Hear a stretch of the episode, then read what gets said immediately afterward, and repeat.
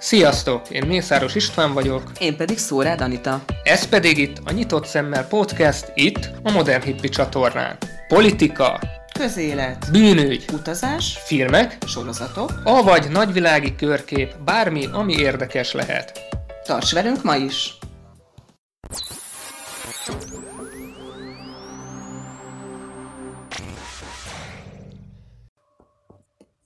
A mai adásunk arról a rendszerről szól, amiben mi mindannyian élünk. Arról a rendszerről, amit sokan éltetnek, és sokan gyűlölnek egyaránt. Ez az, ami befolyásolja az életünk minden aspektusát, már a születésünk óta. Lehet szeretni és lehet utálni, de jelenleg ez van, és kész. És igazságtalan. Ez is egy tény. Megnézzük, hogy mégis hogyan, miként alakult ki a kapitalizmus, mikor indult hódító útjára, és miért nincs semmilyen életképes alternatívája. Vagy esetleg van? És miért igazságtalan? Vajon van igazságos kapitalizmus? Mindenre igyekszünk választ találni ebben az adásban, de leszögezném itt is, ahogy minden adásunknál, nem vagyunk szakértők, csupán mélyen beleássuk magunkat a témába, hogy ezt ne nektek kelljen. A forrásokat megtalálhatjátok a leírásban, viszont mielőtt belecsapunk a lecsóba, kérlek titeket, hogyha ez vagy bármelyik másik adásunk tetszik nektek, akkor lájkoljatok minket Facebookon is, ott Modern Hippi néven vagyunk fent, és ez óriási segítség lenne a számunkra, és így ti sem maradtok le az újdonságokról. Ha manapság már az Insta trendébb, akkor egyébként ott is megtaláltok ugyanezen a néven. Köszi, ha ezt megteszitek, jó fejek vagytok, tudom én. Mielőtt azonban rátérnénk, hogy miként is alakult ki, ami hozzáteszem nem is olyan egyszerű, mint gondolnánk, fontos megértenünk, hogy pontosan mit is értünk kapitalizmus alatt. Persze mondhatnánk, hogy hát ezt meg mindenki tudja, minek, minek erőltetni, minek firtatni, és ez részben igaz is. Viszont az a tapasztalatom, hogy azért az elejétől a végéig igencsak ritkán gondoljuk végig. A kapitalizmus az a gazdasági rendszer, ahol jól elkülöníthető a tőkés és a munkás.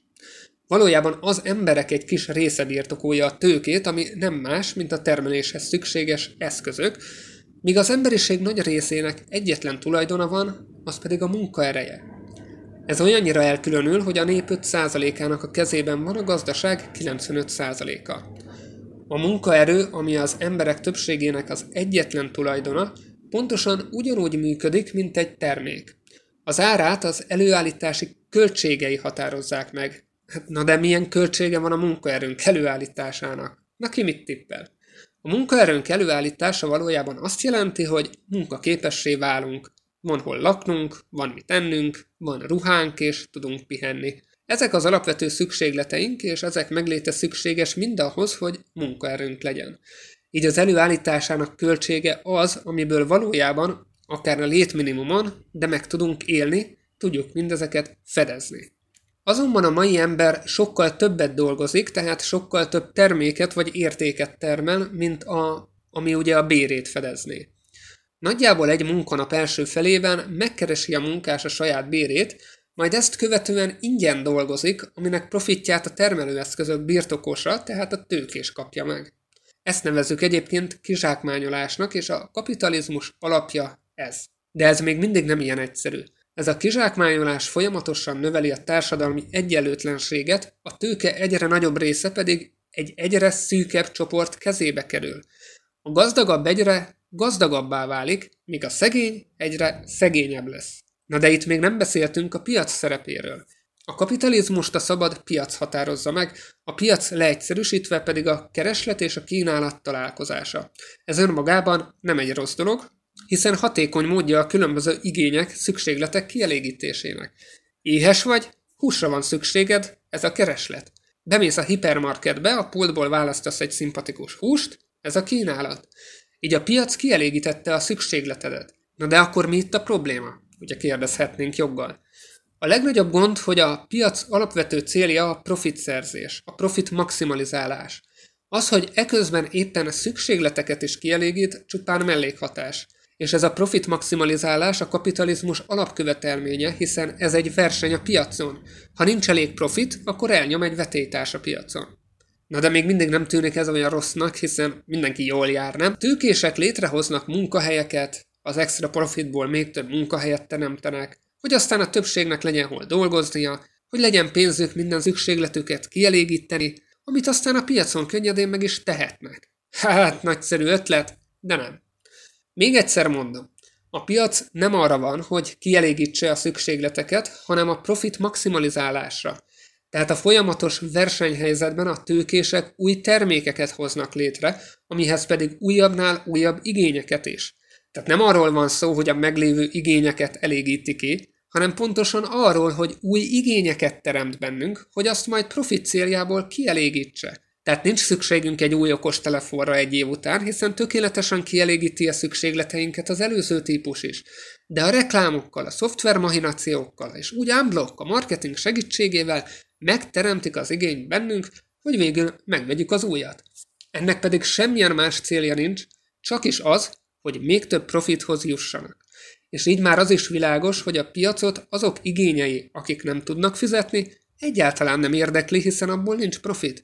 És a problémák pontosan itt kezdődnek. A bérmunkások egy része nagyobb bért kap, mint a létminimum, de csak azért, hogy legyen miből megvásárolni azokat a termékeket, amiket a bérmunkások állítanak elő. Ezzel létrehozva ugye a fogyasztókat, akiknek a bérének egy része így visszavándorol a tőkésekhez a megvásárolt termékek által. Tehát a munkás nem is csak egyszer kerül kizsákmányolásra, hiszen emlékezzünk, ugye eleve a munkaidő felében, miután saját bérének értékét már megtermelte, ingyen dolgozik, majd ezután a kapott fizetéséből megvásárolja azt, amit ingyen megtermelt. És az egész társadalmi rendszerünk, az egész életünk ezen befolyás alatt működik. Mindannyian a rendszer részei vagyunk, és ha csak nem vagyunk a termelési eszközök birtokában, bizony minket is kizsákmányolnak. Most sokan kérdezik magukban, gondolom én, hogy na jó, de hát a kommunizmus miért is lenne jobb? Hát amúgy is megbukott, foly. Nos, igen, a Szovjetunió, Kína vagy a Kádári Magyarország bizony ugyanúgy kapitalista volt, csupán a tőkés elit maga az állam lett.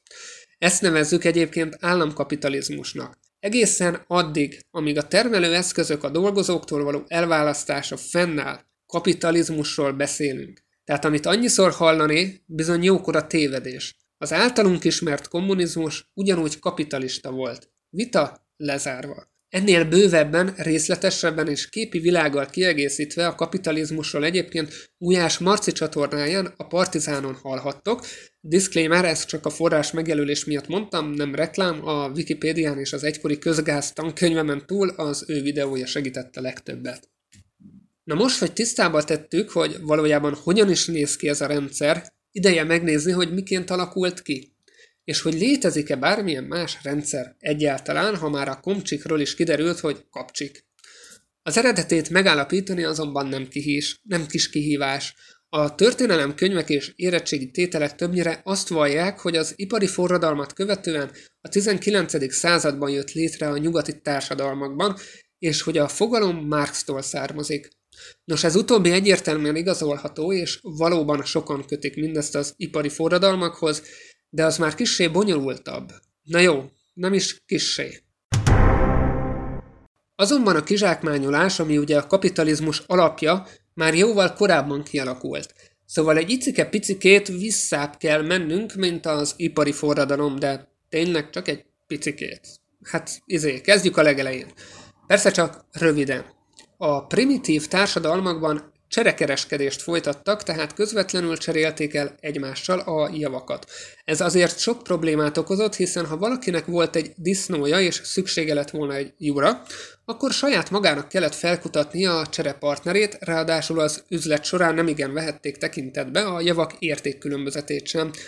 Idő előtt 2000-ben a gabonát és az ezüstöt használták Mezopotámiában pénzgyanánt, de az ókori Görögországban és Rómában már a vevők és eladók bonyolult láncolatában pénzért adták, vették a különféle értékű javakat. És el is érkeztünk a középkorba. Hát mondtam, hogy rövid leszek. A középkori Európában viszont kialakult a feudalizmus. Ez egy olyan rendszer volt, amelyben egyesek földekhez és kiváltságokhoz juthattak, amiért cserébe hűséget fogadtak uruknak. A hűbér birtokot megkapó személy, azaz a hűbéres, más néven vazallus, nem csak a földet kapta meg, hanem azzal együtt az ott élő parasztokat is. Igen, ezt szó szerint kell érteni. A feudális így hatalmas befolyást gyakorolhattak a társadalomra, hiszen még a birtokaikon létesült városok és beleszólhattak. Beleszólhattak a házasságkötésekbe, új adókat vethettek ki, és persze úgy dolgoztatták őket, ahogy érdekük szolgálta. Tehát egy betegség, baleset vagy korai halál valóságos csapás. Csupán a népi gyógymódokra hagyatkozhattak, nem voltak hosszú életűek, a föld megműveléséért cserébe adókkal és szolgálatokkal tartozott földbirtokosának. Ez hol természetbeni juttatásokat jelentett, hol pedig pénzbenieket. A parasztok nem hagyhatták el a birtokot engedély nélkül, hát mi ez, hanem kizsákmányolás. Ennél mélyebben most nem megyünk bele a hűberi rendszerbe, de az áthallás már így is feltűnő, legalábbis szerintem, remélem érthető. Azonban, ha kimondottan a kapitalizmus kialakulását próbáljuk behatárolni, akkor azt a 16. és 19. század közé kell tennünk, és mind a földrajzi nagy felfedezések, mind pedig az ipari forradalmak nagy lökést adtak neki. A felfedezések mozgató rugója a távol-keleti kincsek elérése volt, mint a fűszerek és az egyéb luxus cikkek. A középkorban a távoli levantei távolsági kereskedelmi útvonal kiszipolyozta az aranyat Európából, így aranyérség alakult ki. Szóval új tengeri útvonalak után kutattak, és elsőként a portugálok, majd a spanyolok indultak útnak, és a csillagászati felfedezések, az új találmányok mind-mind segítették a tájékozódást. Ekkoriban jöttek rá, hogy a Föld gömbölyű, ha bár néhány ember értelmi szintje úgy érzem ma is a középkort idézi, a hajósok azonban értelmesebbek voltak, és útnak indultak, használták az új ismereteket, és egy csomó új helyszínt fedeztek fel, néha ugyebár a tudtuk nélkül. Találkoztak inkákkal, majákkal, asztékokkal és indiánokkal, bár ők azt hiszem nem jártak jól ezzel. Az európai népesség a duplájára nőtt, és árforradalom következett be, az élelmiszer árak a három-négyszeresükre emelkedtek, és Nyugat-Európa megemelkedett élelmiszer szükségletét Közép- és Kelet-Európa elégítette ki, itt rögzült ugyanis a korábban már említett feudalizmus. Nyugaton pedig a tőkes termái erősödtek, kereskedelemből befolyó tőke és a manufaktúrák megjelenése miatt nőtt a termelés. A távolsági kereskedelmet felváltotta a világkereskedelem, a felfedezett területeken pedig elindult a gyarmatosítás. A gyarmati területeket nyersanyag felvevő és késztermék felvevő piacoknak tekintették, Elsőként a spanyolok és a portugálok osztották fel Dél-Amerikát, később az angolok szereztek jelentős területeket Észak-Amerikában, Indiában. Afrikából rabszolgákat, drágaköveket és elefántcsontot exportáltak, iparcikkért és fegyverekért cserébe. A rabszolgákat az amerikai ültetvényekre szállították, innen nyersanyagot és nemes fémet exportáltak Európába, cserébe késztermékek érkeztek. A távol-keletről pedig luxus cikkek, mint sejem, fűszerek, tea érkeztek aranyért és fegyverekért cserébe. Itt jutottunk el az ipari forradalomhoz, hiszen pontosan ezen történések vezettek oda, hogy a kereskedelem, a pénz és a gyártás vált a legfontosabbá, és ezért támogatták a feltalálókat, hogy minél inkább egyszerűsödjön, gyorsuljon a termelés. Tehát itt is már a termelés volt a legfontosabb. Szóval mondhatjuk, hogy a kapitalizmus, mint tőkés gondolkodás az ipari forradalommal kezdődik, de ez inkább már csak következménye a dolgoknak. Valójában sokkal korábban elkezdődött ez a folyamat. Az ipari forradalomnak jelentős hatásai voltak a társadalmi struktúrára, elindulása előtt a nyilvános és a magánszféra között erős átfedések voltak, a munka gyakran egybefolyt a háztartással, a családtagok között elosztva, most viszont ezek a szférák elkezdtek ketté válni a munkai életre, és attól élesen elkülönülve otthoni életre. Ráadásul a munkabérek nem voltak elegendőek ahhoz, hogy a férfi egyedül legyen családfenntartó, így a nőknek is munkába kellett állni, ami akkoriban nagyon szokatlan újdonság volt, ráadásul jóval kevesebb beért kaptak ugyanazért a munkáért, mint a férfiak. Nem sokkal később már a gyerekek dolgoztatása is természetessé vált, az új technológiák, gépek miatt a mezőgazdaságban jóval kevesebb munkaerőre volt szükség. Az új iparágak és a tömegtermelés egy ideig felszívták a mezőgazdaságból ugye felszabaduló munkaerőt, de a kialakult munkaerőfelesleg először olcsóbb munkaerőhöz, majd munkanélküliséghez vezetett. Persze ez egy rendkívül zanzásított verzió volt, ráadásul sok vita van történészek között is abban, hogy pontosan honnan is kezdődött az az út, amely végül ide vezetett. Arról nem is beszélve, hogy ha ilyen régre nyúlik vissza, és ilyen mély gyökere van az emberi kizsákmányolásnak, a kereskedelem és a gazdaság prioritásának, akkor létezhet-e vajon másik, igazságosabb rendszer? Vagy alapjában nem is a kapitalizmussal van a baj, csak a jelenlegi formájával? Egyébként a kapitalizmusnak rendkívül sokat köszönhetünk. Hihetetlen mértékű technikai fejlődést hozott a számítógépektől és okostelefonoktól kezdve a termelésben, gyógyászatban hasznosítható gépekig mindenféle téren. A fogyasztói javak temérdek mennyiségét tette elérhetővé a világ bármely pontján. A ma ismert, hihetetlenül kényelmes és modern életünk a kapitalizmusnak köszönhető. Nőtt az életszínvonal, nőtt a várható élettartam, és csökkent a gyerekhalálozási ráta, de hát tudjuk, hogy az éremnek mindig két oldala van. A másik oldalról már sok szó esett ma. A kérdés, hogy mi az a határ, amit már túl soknak tartunk, mi az az ár a kényelemért cserébe, amire azt mondjuk, hogy na nem, ez már nekünk is sok. Mert mindezekért a jó dolgokért, a kényelemért hatalmas árakat fizetünk. Nem csak a boltban, amikor megvesszük, és nem csak azzal van a baj, hogy egy rétegnek minden elérhető, míg egy nagyobb rétegnek szinte semmi. De nem csak embertársainkat zsákmányoljuk ki ezzel, hanem a földet és a környezetünket is. A pillanatnyi kényelemért cserébe képesek vagyunk feláldozni a gyermekeink, unokáink jövőjét is. Képesek vagyunk elfogadni, hogy kiértjük magunkat, de azt a rövid időt legalább kényelemben töltsük. Képesek vagyunk végignézni több millió ember szenvedéseit, kizsákmányolását. Most őszintén, hol húzzuk meg azt a bizonyos határt? Eric Olin Wright, amerikai szociológus professzor járta körbe a témát egy kicsit tüzetesebben. Arra a kérdésre kereste a válasz, hogy létezhet-e olyan alternatíva, ami megtartaná a kapitalizmusra jellemző termelékenységet, innovációt, de megszüntetné azokat az óriási károkat, problémákat, amiket szintén a kapitalizmus szül napról napra. A professzor alapvetően négyféle utat különített el, az egyik a kapitalizmus szétzúzása. Mivel a rendszer alapjaitól ellentétes, így folyamatosan válságokat idéz elő, ezen válságok idején pedig egy forradalmi elit megszerezheti a politikai hatalmat, amivel lebonthatnák a kapitalizmust, Azonban gyorsan hozzáteszi, hogy ez eleve elvetendő ötlet, mivel a történelmünk során már többször bebizonyosodott, hogy a régi hatalom ledöntése nem elegendő egy igazságosabb rendszer kialakítására, általában inkább csak A-ból B kezébe kerül a hatalom, és ezzel együtt a tőke is. A második út a megszelidítés lenne. Mivel a kapitalizmus alapvetően társadalmi egyenlőtlenséget, bizonytalanságot és károkat okoz, létre kell hozni az ezeket semlegesítő intézményeket. Ez persze nem érhető el kellően erős politikai küzdelem és mozgalom nélkül, ráadásul a kapitalistákat is meg kell győzni mindarról, hogy fogadják el ezeket a rendszert fékező intézményeket. Azonban ez sem megoldás, mivel mind az egyenlőtlenség, mind a károk termelése ugyanúgy megmarad, csupán arról van szó, hogy ellensúlyozzuk ezek hatásait, és akár ez a tüneti kezelés elegendő is lehet. A megszelidítésnek három alapvető módszere van. Az első a széleskörű szociális védőháló, ilyen az ingyenes és korszerű egészségügyi rendszer, a megfelelő és fenntartható nyugdíjrendszer, egy kiterjedt munkanélküli támogatási rendszer, akár egy alanyi jogon járó alapjövedelem biztosítása, stb. A második módszer a közösségi szolgáltatások szélesköre, mint az ingyenes korszerű egyenlőséget teremtő oktatási rendszer, a kidolgozott megfelelő és elérhető akár ingyenes tömegközlekedés, a kulturális tevékenységek, kutatások és fejlesztések támogatása, stb. A harmadik módszer pedig az erős szabályozási környezet. Ez arra jó, hogy a befektetők és a cégek felelőtlen vagy káros tevékenységeit megakadályozza. Ilyen lehet a környezetszennyezés, a munkavédelmi felelőtlenség, a rabszolgamunka vagy a túlzott piaci kockázatvállalás is.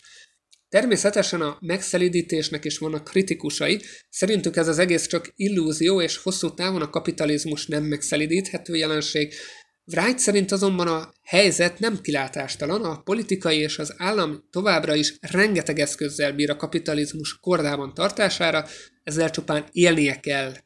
Persze ehhez az kell, hogy a politika ne a kapitalizmus szolgálja ki, hanem a népet, aki legitim hatalmat adott neki. A harmadik út pedig a kapitalizmusból való kiszakadás. Ezzel leginkább egyéni életstratégiák alapjául szolgálhat, ilyenek a különböző vallási közösségek, a világtól, fogyasztói társadalomtól való elzárkózás, Persze rengeteg más a vallástól független példa is van erre, de ezek mind-mind szűk közösségek, csoportok. Ezek mind jó példák egy egyenlőség alapú demokratikus életmód számára, de nem lehetnek politikai cselekvés alapjai. Egyfelől kevesebb kiváltsága lehet a kiszakadás, ráadásul ezek az árt közösségek teljesen elzárkóznak a politikai cselekvéstől, akár a hangadástól is, hiszen az is a rendszer része, és ezt egyszerűen elutasítják. Végül, de nem utolsó sorban a negyedik út a kapitalizmus erodálása. Az alapvetés itt, hogy minden rendszer rengeteg különböző logika alapján működő elemből épül fel, így a kapitalizmuson belül is léteznek olyan tevékenységek, amelyeket nem a tőke mozgat. Tehát lehetőség van arra, hogy a kapitalizmus terein és repedéseiben egyenlőség alapú, demokratikusabb gazdaság és társadalmi viszonyokat alakítsunk ki, melyek terjedése ugye hosszú távon felszámolja a kapitalizmus domináns helyzetét. Tehát megpróbáljuk elképzelni, hogy hogyan lehetne nem kapitalista gazdasági tevékenységeket létrehozni, hogyan lehetne megvédeni azokat a rendszeren belül, és minél inkább elterjeszteni. Wright szerint ez az elképzelés igen csábító, ugyanakkor irreális is, hiszen nem veszi figyelembe a nagy piaci szereplők vagyonának és hatalmának méretét és az emberi megélhetés tőlük való függését. A kapitalizmuson belül nem kapitalista kezdeményezések ezért csak addig maradhatnak életben, amíg elég kicsik ahhoz, hogy ne legyenek fenyegetőek. Végül Wright az alábbi következtetésre jutott. Úgy kell megszelidítenünk a kapitalizmust, hogy még erodálhatóbbá váljon, és úgy kell erodálnunk, hogy még szelidíthetőbbé váljon. Ezen a magvas gondolatnak megfejtését főként rátok bízom, hiszen mindenki úgy értelmezi, ahogy szeretné. Ettől függetlenül a szerző azért adott néhány példát is, Ilyen például a munkás önigazgatás. Ezekben a szövetkezetekben az egyenlőség, a demokrácia és a szolidaritás eszméi testesülnek meg, a munkások maguk birtokolják a termelőeszközöket, és közösen osztoznak a profiton. Hasonlóan a közkönyvtárak is, hiszen a tudáshoz való hozzáférést biztosítja többnyire demokratikus és egyenlőség alapú úton, legalábbis jóval inkább, mint a könyvesboltok. De ott van példaként a Wikipédia is, hiszen egyáltalán nem piaci alapon működik, hanem globális önkéntes szerkesztők hálózatának munkája, mely ingyen mindenki számára elérhetővé tesz információkat, és pár év alatt ellehetetlenítette a hagyományos enciklopédia kereskedést is. A legutolsó példa pedig talán a legfontosabb, a feltétel nélküli alapjövedelem. Ez nem csak a legfőbb problémát orvosolná, a bőségben létező szegénységet, de a különböző erodáló tevékenységek megerősödését is elősegítené. Előnyös lenne minden olyan hasznos termelő tevékenység számára, amely önmagában nem termel piaci jövedelmet a résztvevői számára, legyen szó az egészségügyről, az állatmenhelyekről, gyermekotthonokról, vagy akár környezetvédőkről, de még sorolhatnánk napestig.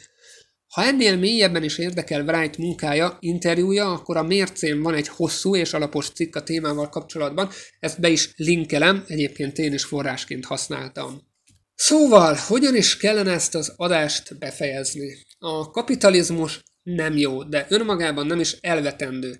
Rengeteg hasznunk van belőle, de meg annyi kárunk is keletkezik, és hosszú távon így, ahogy ma működik, egyszerűen fenntarthatatlan. Magunk alatt vágjuk a fát, de a szószoros értelmében. Az egész rendszert meg kell reformálnunk ahhoz, hogy továbbra is működőképes legyen.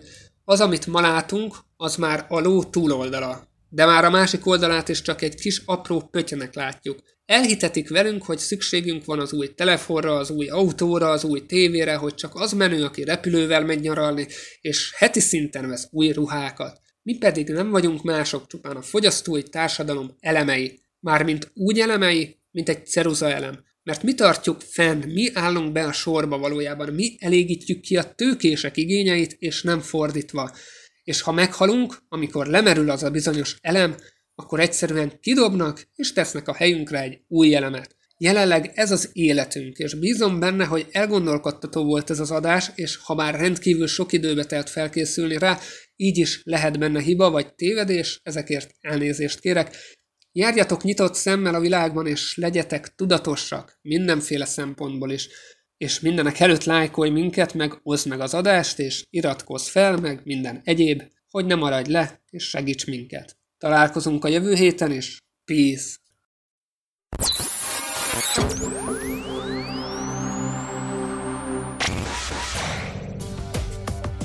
Ez volt a Nyitott Szemmel Podcast aktuális adása. Keres minket Youtube-on, Facebookon, Modern Hippi néven. Iratkozz fel és lájkolj minket, hogy ne maradj le az újdonságokról. Peace!